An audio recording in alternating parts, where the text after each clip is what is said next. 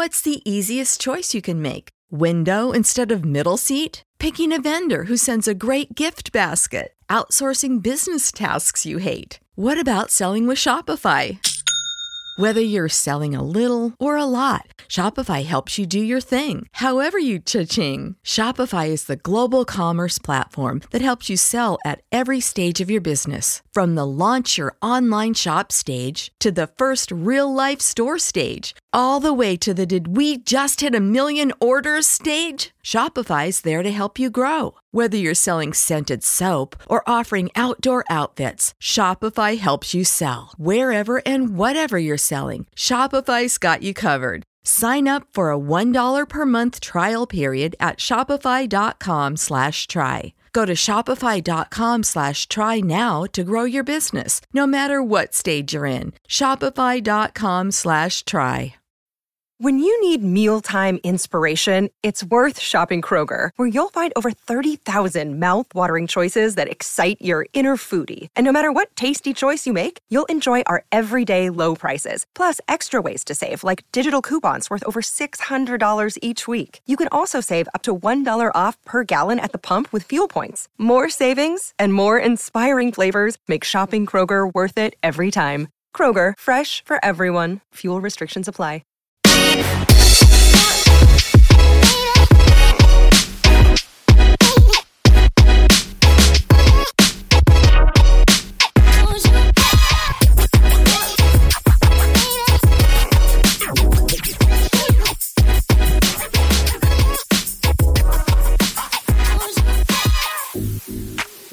Hey everybody, welcome back to another episode of the Sixer Sense podcast. I'm Lucas. I got Jonathan and Chris here. Guys, you know, a lot of things are going on. The you know, Oklahoma City's in a really tight game against the Detroit Pistons, which I know probably has Chris sweating a little bit. But you know, we're not really here gonna. I don't think there should be any Oklahoma City Thunder players that we're going to talk about today, but who knows? Nope. Wow. Yeah. So, but instead, we are going to talk about two Sixers game and our selection for all defensive teams, guys. All right. Let's jump into it. So, first game to talk about is the Nuggets versus Sixers. Sixers were on a 3-game losing streak after this game. They lost to the Nuggets 116-111. Obviously, it was most notable that Joel Embiid did not play. Calf soreness, Kendrick Perkins, some other media members were saying Embiid's ducking Jokic, but just need everyone to remember he dropped 47 and 18 on him when they played a month ago, so that needs to be clear. He is ducking no one. Dwayne Dedmon started in his place, so yeah, what do you guys think of the starters? How about you, Chris? Yeah, I mean, obviously we were all looking forward to the Dedmon-Jokic matchup. It really lived up to the hype. 0 points, 2 rebounds, 1 assist for Dedmon.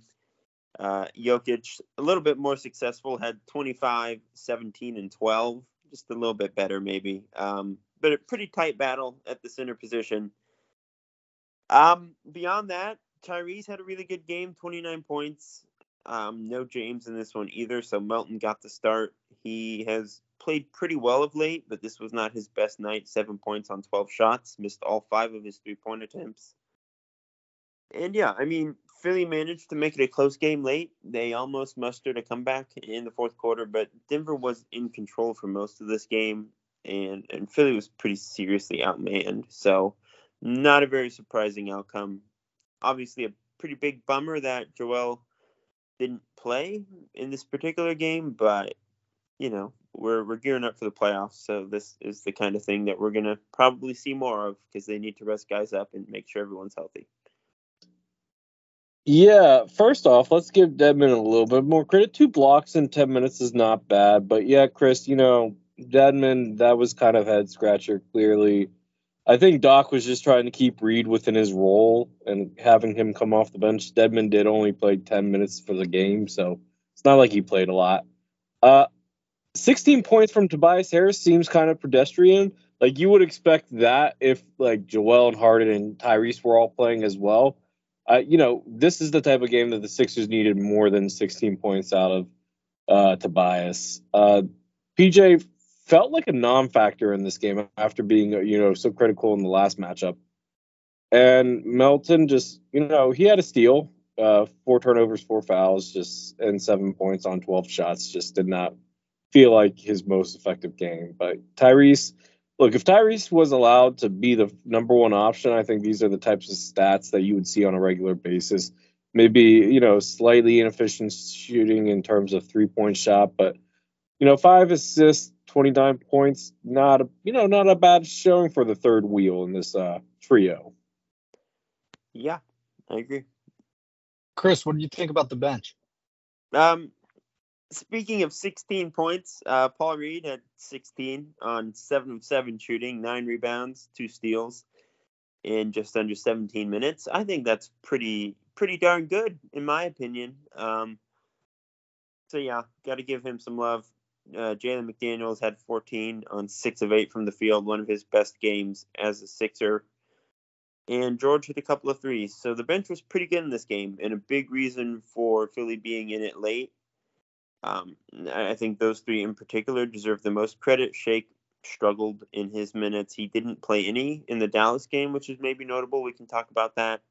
But 0 of 7 in 21 minutes for Shake. And Daniel House was okay, not anything special. But Paul, McDaniels, and Yang were really good in this game. Should note that the Sixers, there were two Sixers that had the best plus minus, and they're two of the guys on the end of the bench, Montrezl Harrell and your boy Jaden Springer. I will say this. I think that there's a real shot next season that Jaden Springer is in the rotation. You see his defense. The offense is slowly coming. I think he was the steals king in the G League this year. So, yeah, I think, Springer has a real shot. It was kind of a fluke that Harrell has.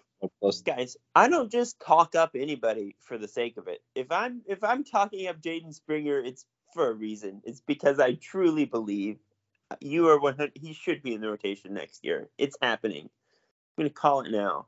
Speak it into existence. It's not even. It is going to happen. It's not even. It's like prophetic. I'm just telling you right now.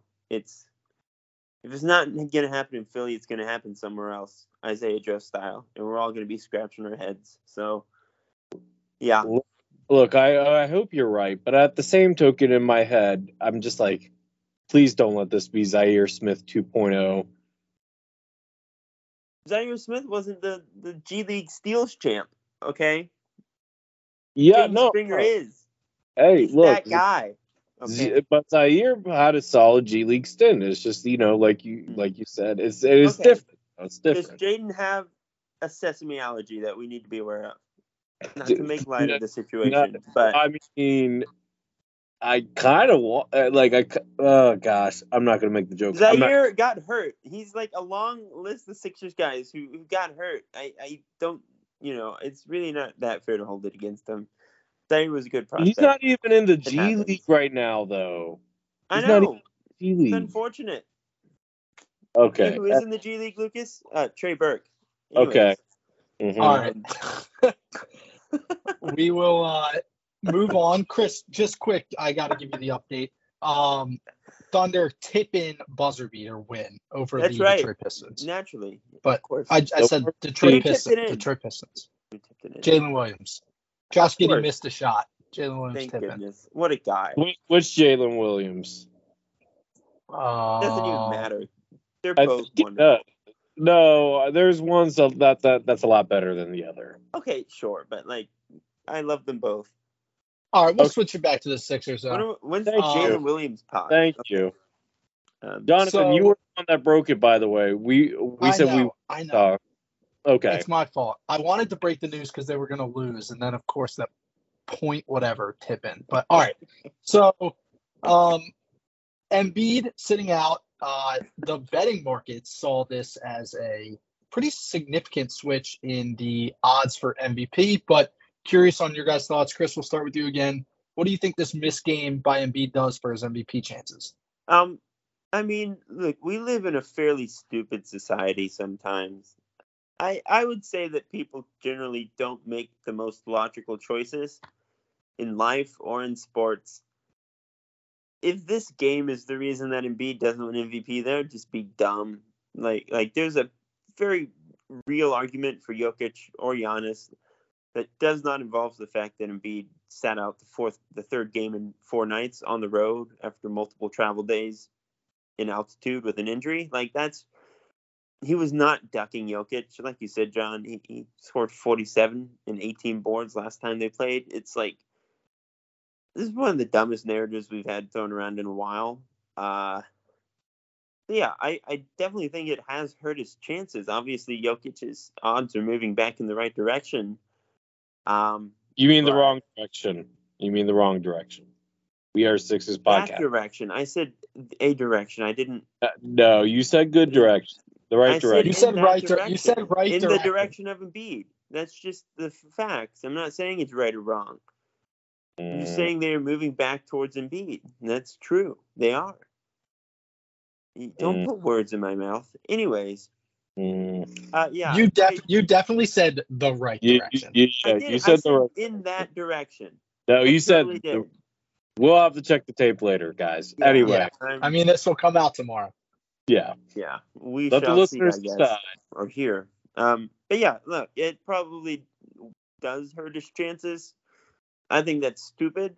Like, if we're really splitting hairs, like the fact that Joel has missed 6 more games than Jokic, like there might be something there, but using this one game specifically and trying to build some narrative around Joel not showing up for a big matchup or whatever, it's just ludicrous and not good. Like, why are we doing this? I honestly, come on, y'all. Yeah. Why does Kendrick Perkins have an MVP vote? That's really my question. But does he actually have an MVP vote? He does. Yeah, he does. Yeah, oh, it's whatever. God. Okay. Well, to be fair, last year he did vote for Joel. It didn't really matter, I guess, in the grand scheme of things. Yeah. The company you keep him, it's fine. Not to say I was right last year, but. All right, Chris. Well, let me just say this. Let's consider the facts here. Joel, it was said that he had a calf injury. Did he or did he not play in the second half of that Bulls game last week because of a calf injury? The answer to that is yes. That was the official report. If that calf is irritating him, I have no problem with him taking off. Yeah, in the first points tonight, like his first bucket, he grabbed down at his calf. Yeah, so clearly it's a nagging injury. Hopefully it's nothing serious. But when you hear calf in NBA, that's directly connected to, the Achilles. And the last thing the Sixers want is to have any sort of Achilles problem with Joel, because they already have it with James Harden. So, look, like Chris said, it's a third game in 4 nights. Not something that most Sixers fans want to see. I don't mind him resting. I think it was a smart move. Now, would it have been better if he rested the other one on the night of the back? Sure. But at the end of the day, he wasn't feeling bad on those nights. He was feeling bad. And I've been to Denver, Colorado before, guys. I've been there. My brother lives there. That altitude, if you're not feeling well already, it will make you feel worse if you're not used to it. Because I've been there, and I was a little sick when I went over there. As soon as I got there, the altitude, maybe 10 times worse. Granted, that was an illness, not a physical injury, but I can imagine it probably has this similar effect. So here's the, let's be real, though. Like, the only reason we're really having this conversation is because that Athletic article dropped the morning of the game. Mm-hmm. I don't think we'd really would have affected the odds half as much if that didn't happen. Joel, I'm sure most people listening to the pod read it.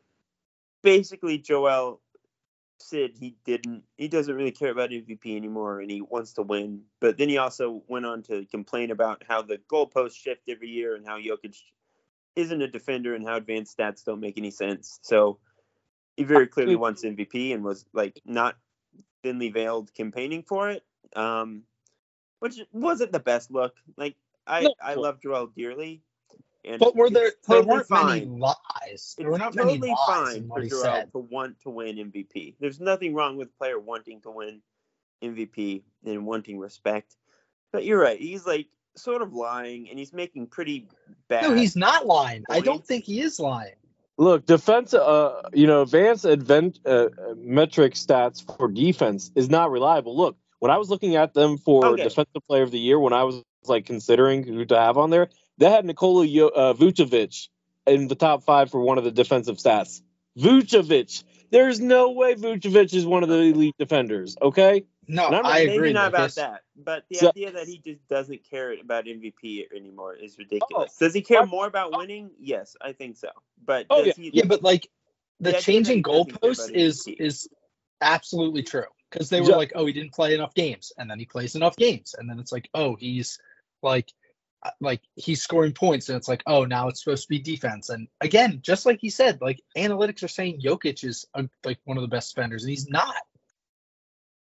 Yeah, sure. Even if you agree with his general points, like the optics of sitting there and criticizing your main MVP competitor are not great. Yeah, you don't. That's. I mean, Jokic turned around after the game and was very complimentary of Embiid. So, are we sure that wasn't the battle has shifted back in Jokic's direction? Which, narrative is a big part of the MVP campaign every year, whether it should be or not. So.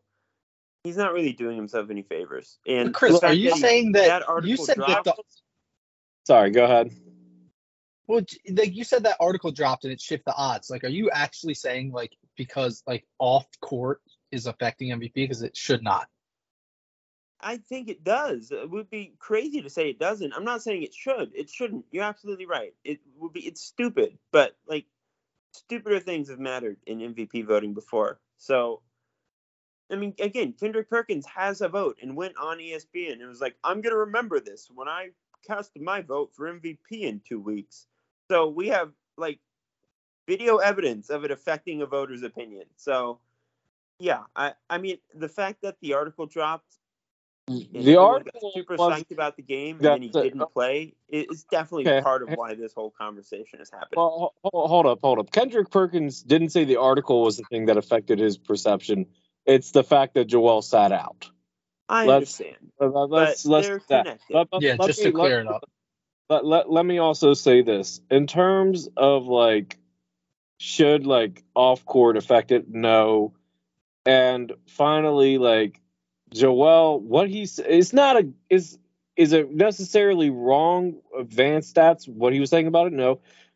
And I'll say this. I don't necessarily completely believe that the praise that Jokic was giving Joel wasn't tongue in cheek, because he's done that before when Perkins made a comment about him stats stuffing, and he made a side comment about it in the past.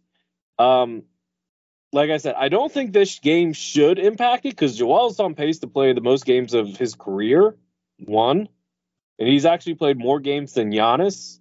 And Jokic has only played five more games. So this Joel would have the second most missed games of all time for an MVP. That's part of the conversation. Whether that is part of it. But not the most. So clearly, it's not unprecedented for him to do it, right? No.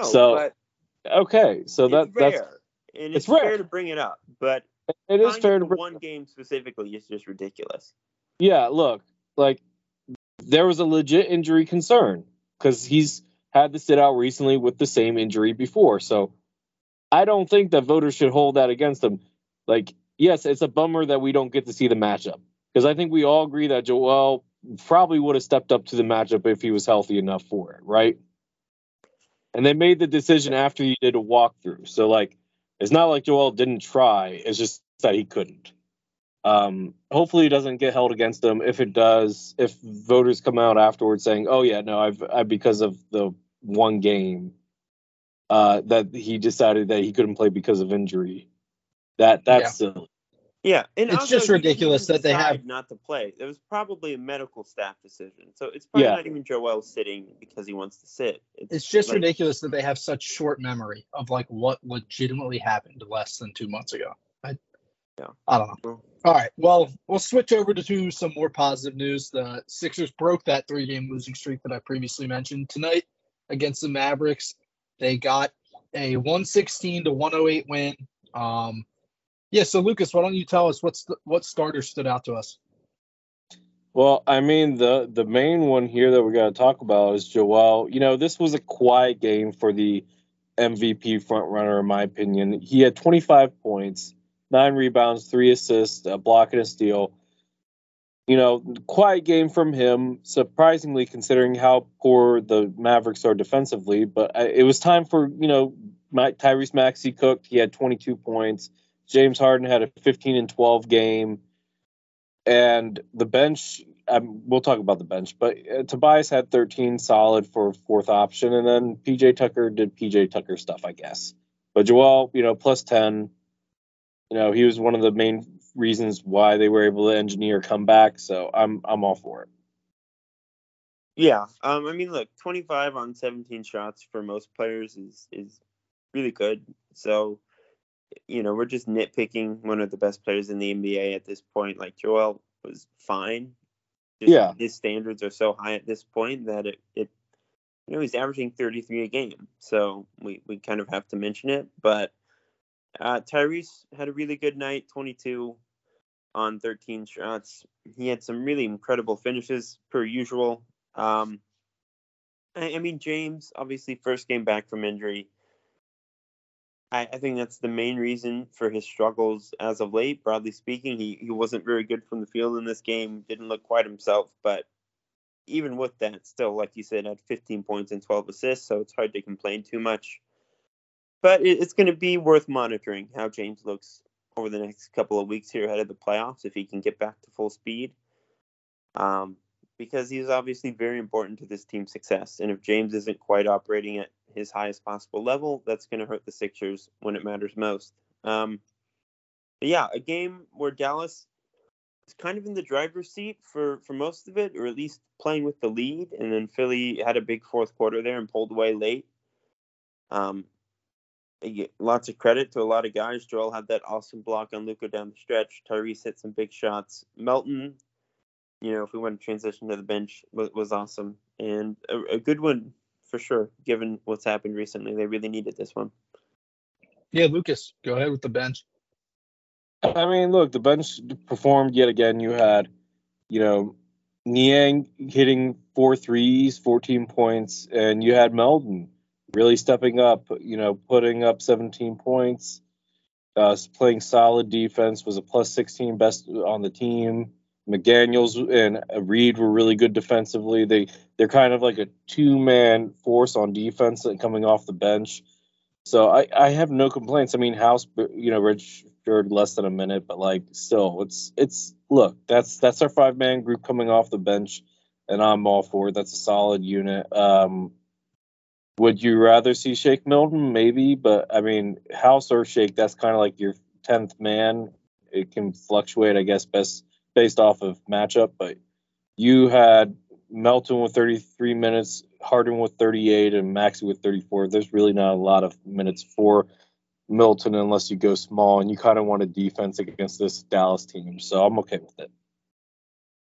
Yeah, I mean, Melton's had, you know, put the Denver game aside, he's had a very positive stretch lately, and, you know, he's huge in this game, hit 5 of his 6 threes, had a pretty good game on the defensive end, guarding some pretty tough players.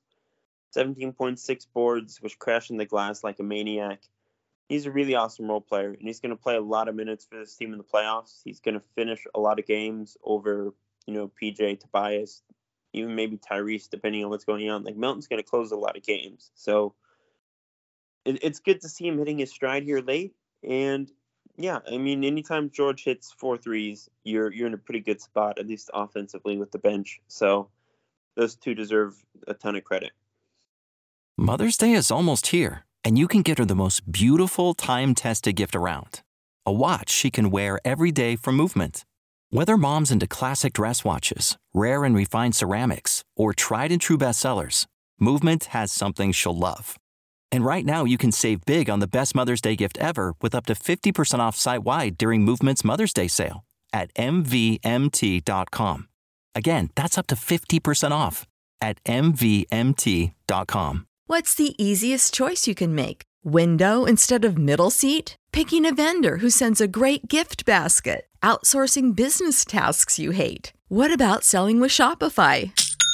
Whether you're selling a little or a lot, Shopify helps you do your thing, however you cha-ching. Shopify is the global commerce platform that helps you sell at every stage of your business. From the launch your online shop stage to the first real-life store stage, all the way to the did we just hit a million orders stage? Shopify's there to help you grow. Whether you're selling scented soap or offering outdoor outfits, Shopify helps you sell. Wherever and whatever you're selling, Shopify's got you covered. Sign up for a $1 per month trial period at shopify.com/try. Go to shopify.com/try now to grow your business, no matter what stage you're in. Shopify.com/try.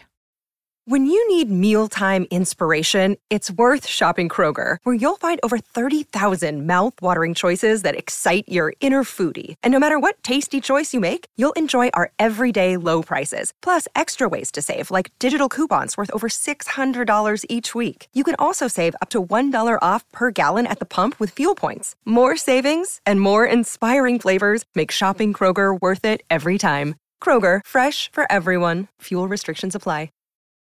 Yeah. All right, well, let's talk about Dallas for a little bit tonight. You got Kyrie and Luka. They have a losing record since they're playing together. I think it's something like 8-13. But, I mean, they're remarkably talented offensively. They can both blow up for points, score at will. But do you think this is a long-term solution for the Mavericks, Lucas? I think if they can build correctly around them, they can. Which starts out with getting a defensive force at center. You need to have somebody that can protect the paint because you have two liabilities on offense. So you need to have an elite rim protector.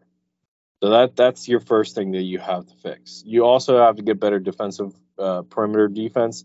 If Reggie Bullock's your best perimeter defender, you're going to be in trouble most nights. But can they do it? I think it might take an off season or two, but long term, that core can work. Now the question is, will Kyrie and Luka stay long enough? I don't know. Luka might ask out. Kyrie might leave in the summer. There's a lot of what ifs there. Yeah, I agree. I mean, they have to there seems to be a very real chance that Kyrie just doesn't even stay past this season. So obviously they have to deal with the immediate concern of his future. Don't really know who else is going to be going out to sign Kyrie either though. So the Lakers. Assuming Lakers doesn't seem like the Lakers are going to go after him, so I don't know who else will. So assuming he does stick around, like you said, Lucas, they just have to build a much better, more balanced team around them. I think size is a big issue. They're just really small. Dwight Powell is not a good starting center. They need better bigs to protect the rim. Christian Wood is awesome in spurts, but the defense has been a big problem this year, and they can't keep him on the floor in important moments sometimes because of that. So They really need to focus on building out the front court. I think Josh Green and Hardy, those are really awesome young role players that are going to take on bigger roles moving forward. But size and defensive versatility is going to be huge because as great as Luka and Kyrie are offensively, they are not great defenders, and this team is just not getting stops right now. So they're going to really need to focus on building up the defense. Which is a shame because they brought in JaVale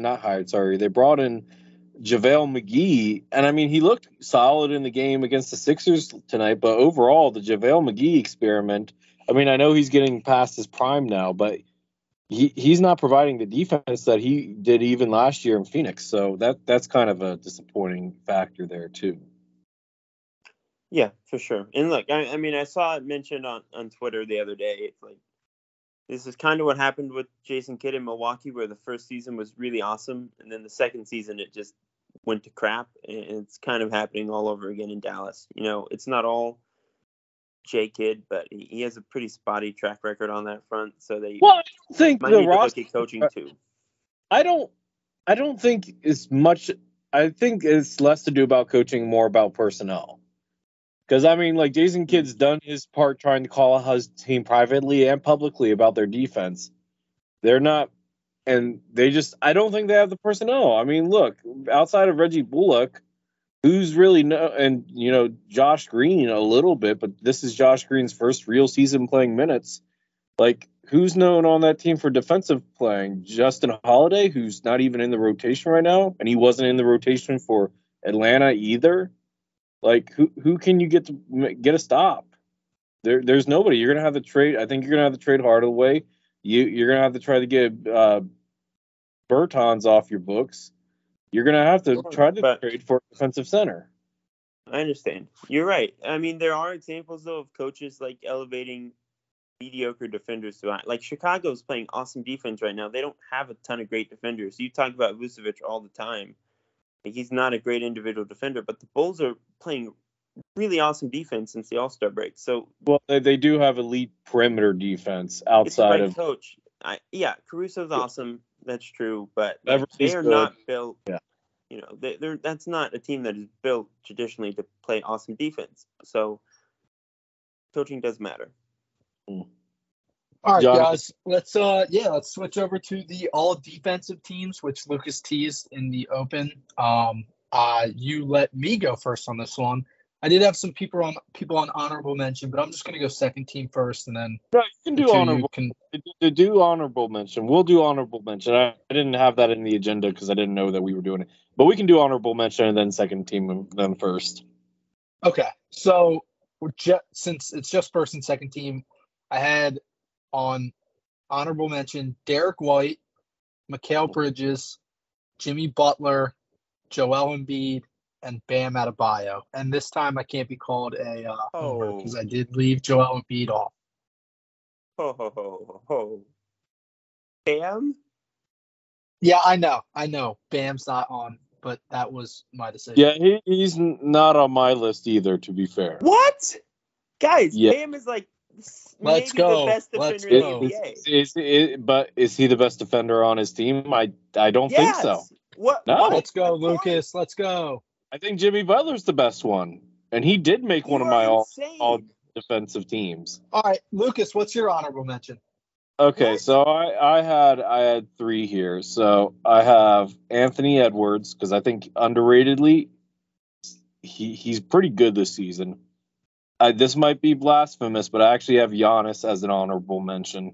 Wait, did you say Anthony Edwards? Yeah. On all defense?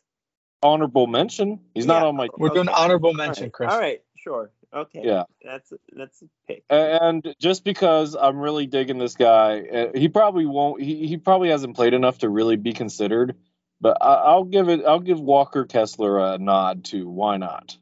Okay. I think putting six front court guys ahead of Bam Adebayo this season is like certifiably insane. I just want to make that clear. That is crazy. Okay. That's insane. Okay, that's fair. I don't get it. Okay, my honorable mentions, I have Herb Jones. OG Anunoby, Draymond Green, and Giannis are my four honorable mentions. Okay. All right, well, let's get to second team where the real debate begins. Jonathan, go ahead. All right, second team, I got Alex Caruso, OG Anunoby, Evan Mobley, Giannis, and Nick Claxton. Wow. Okay. Chris, you go next. I'll go last here. All right. In the front court, I have Nick Claxton, Evan Mobley, and Jaden McDaniels of the Timberwolves. Not to be confused with Jalen McDaniels of the Sixers. And my two guards are De'Anthony Melton and Alex Caruso. Wow. Okay. Interesting. So I fudged the positions a little bit on this. I got Herb Jones and Jimmy Butler as guards. And then in the front court, I have Jaden McDaniels from the Timberwolves, Nick Claxton, and Joel Embiid. Okay. All right. I do not think Joel has been good enough for a long enough stretch defense. I agree. Well, let me just say this. You know, statistically, both regular and advanced stats have him in the top 20. In multiple defensive categories. Yes. They have Jokic in the top 22 in multiple categories. Not counting stats. Yeah, he's top 20 in steals. So they do. Okay, well. He's top 10 in steals, I believe. He's the number one for center, I think. So they do. Well, I did what I did. I'm backing up. I'm keeping with it. I don't know. Let's get to the We can have some keep that energy. All right, first team. Drew Holiday, Marcus Smart, as the front backcourt, and then front court, Jaden McDaniels, Jaren Jackson Jr., and Brooke Lopez. All right. Okay. Go ahead. Yeah. My two guards are Derek White and Drew Holiday, and my front court guys are Jaren Jackson, Bam Adebayo, and Brooke Lopez. All right, so my front court is De'Anthony Melton and Alex Caruso. That was my back court. My front court is Evan Mobley, Jaren Jackson Jr., and Brooke Lopez. At least we're all in consensus of Jaren Jackson Jr. and Brooke Lopez. Yeah. That seems to be the common theme. Yeah. It seems like we're relatively on the same page of like the 15 best defenders. So sure, but like the Adebayo stuff is ridiculous, guys. I'm sorry. Okay. I cannot. Okay, wait, Chris. Think about it. You're saying Bam. I have McDaniels, Jaren Jackson Jr., Lopez, Mobley, Giannis, and Nick Claxton. Those are all six potentially better than him. I think Bam has been better than pretty much everyone except Jackson and maybe Brooke. Mm. Okay. Like he would be my second or third defensive player of the year vote right now. Bam is awesome. I can't do that. Why, guys? We've seen it in the playoffs. He does it in the regular season. Yeah, I know. You're talking about past years. This year in particular. No, I'm not. Agree. This year he has been an amazing defender. He always is. That's just the standard he set for himself. Jimmy's great, but he's not giving full effort until 2/3 of the way through the season. Like Joel, like Bam is the linchpin of that defense. He's a great rim protector. He can switch everything. He's shutting down guards. Like he's an amazing one-of-one defender. I don't know if we can keep him. It just seems wrong not to have him on either. I kept Joel off too. Just no. Yeah, but I think Bam is significant. Yeah, I don't have Jimmy on either for like the same reason.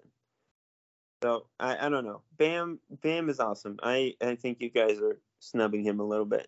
Look, it's hard for me to have a center on all defensive team when you're not even averaging a full block per game. Okay, but that's not a good way to measure value.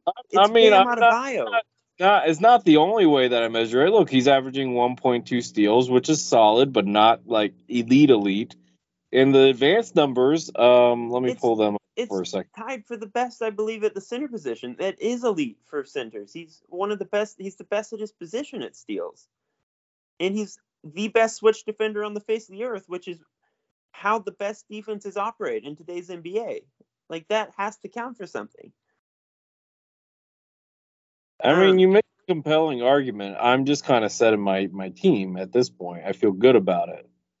All right. Let's just look at his stats in terms of all, this season, okay? This season, let's look at this.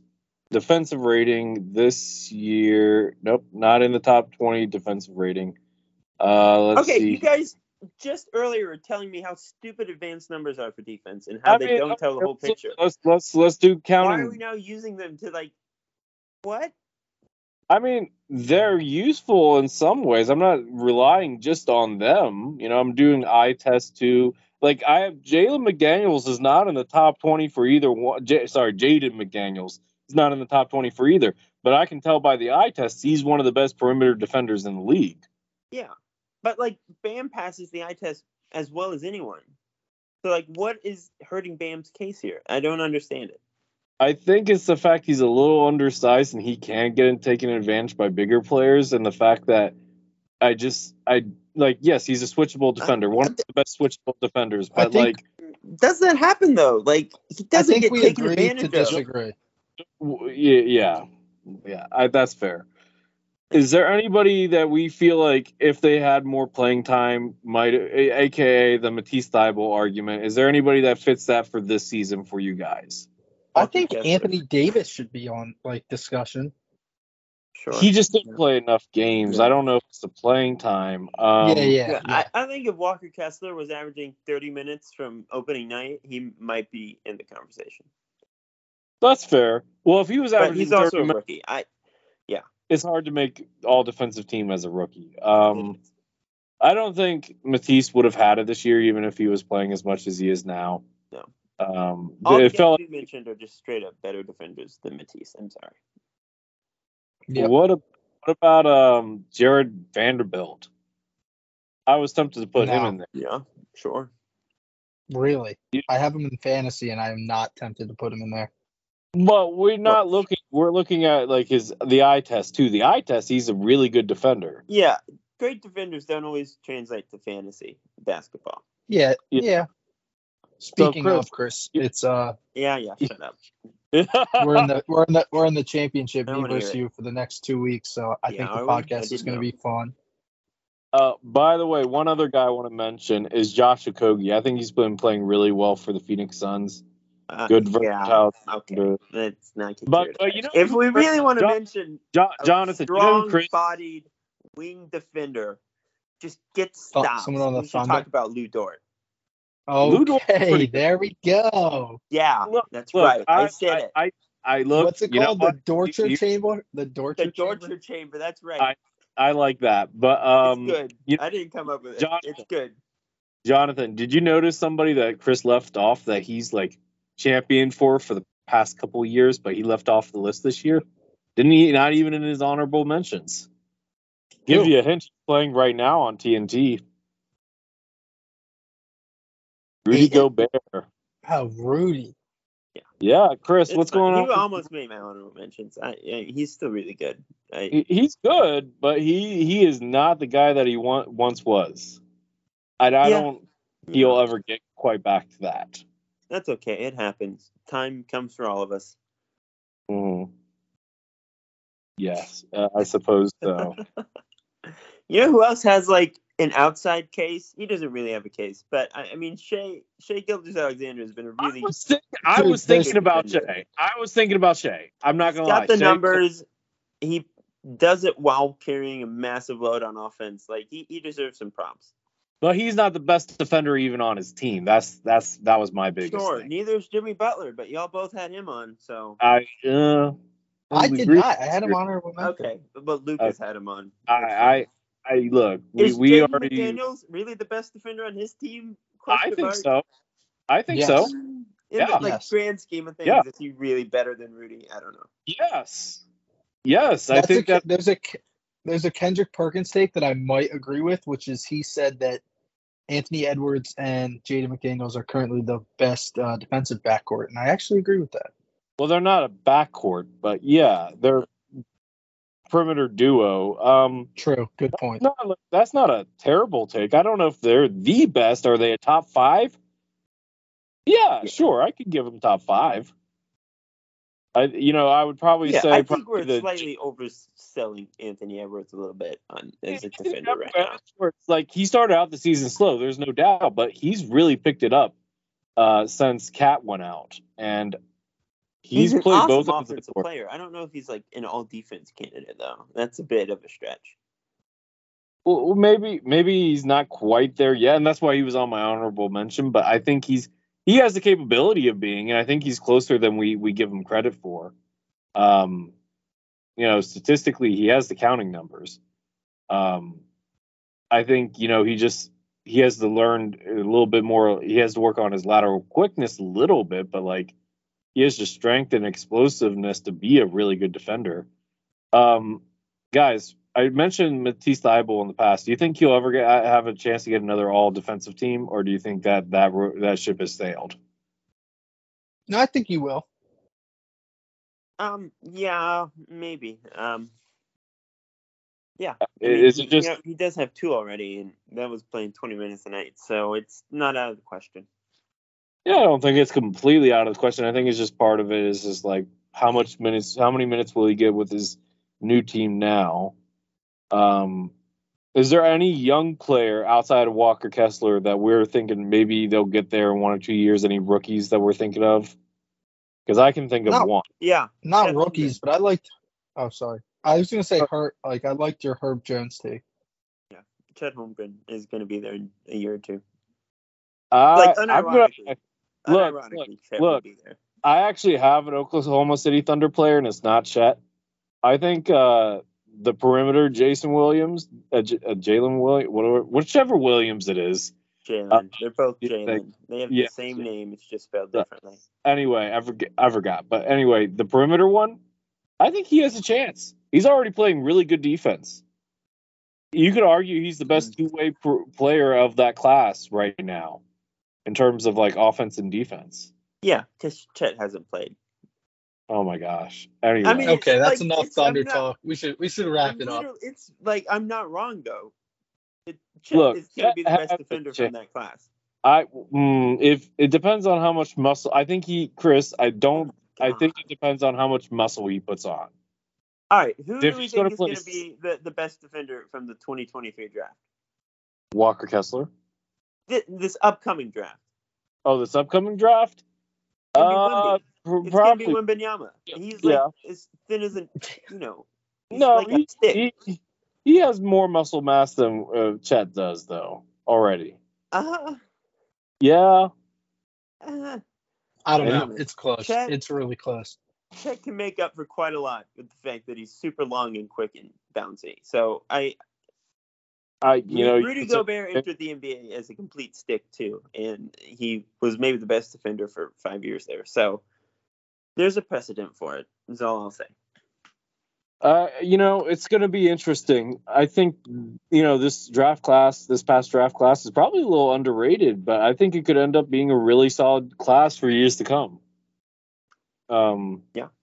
That being said, I think Jonathan's right. Let's go ahead and wrap this up.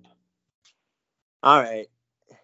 I don't know. You guys don't like talking about Chet Holmgren? You guys want to wrap it up? Okay. To all our listeners, as always, thank you for tuning in to another episode of the Sixers Sense podcast. Please like, subscribe, and follow along.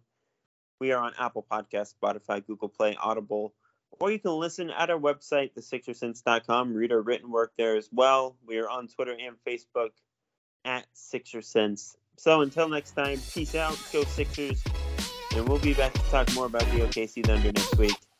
Peace and love, everyone.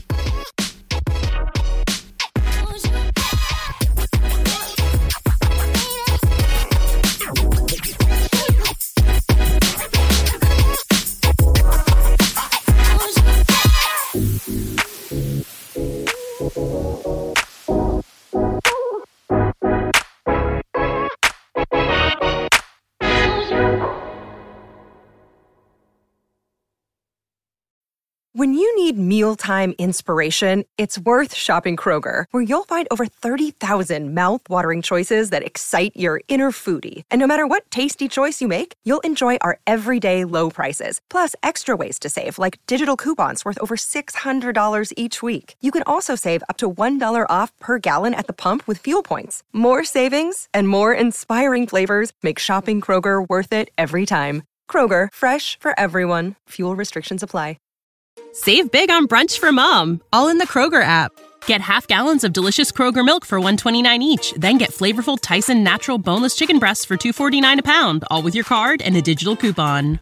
Shop these deals at your local Kroger today, or tap the screen now to download the Kroger app to save big today. Kroger, fresh for everyone. Prices and product availability subject to change. Restrictions apply. See site for details.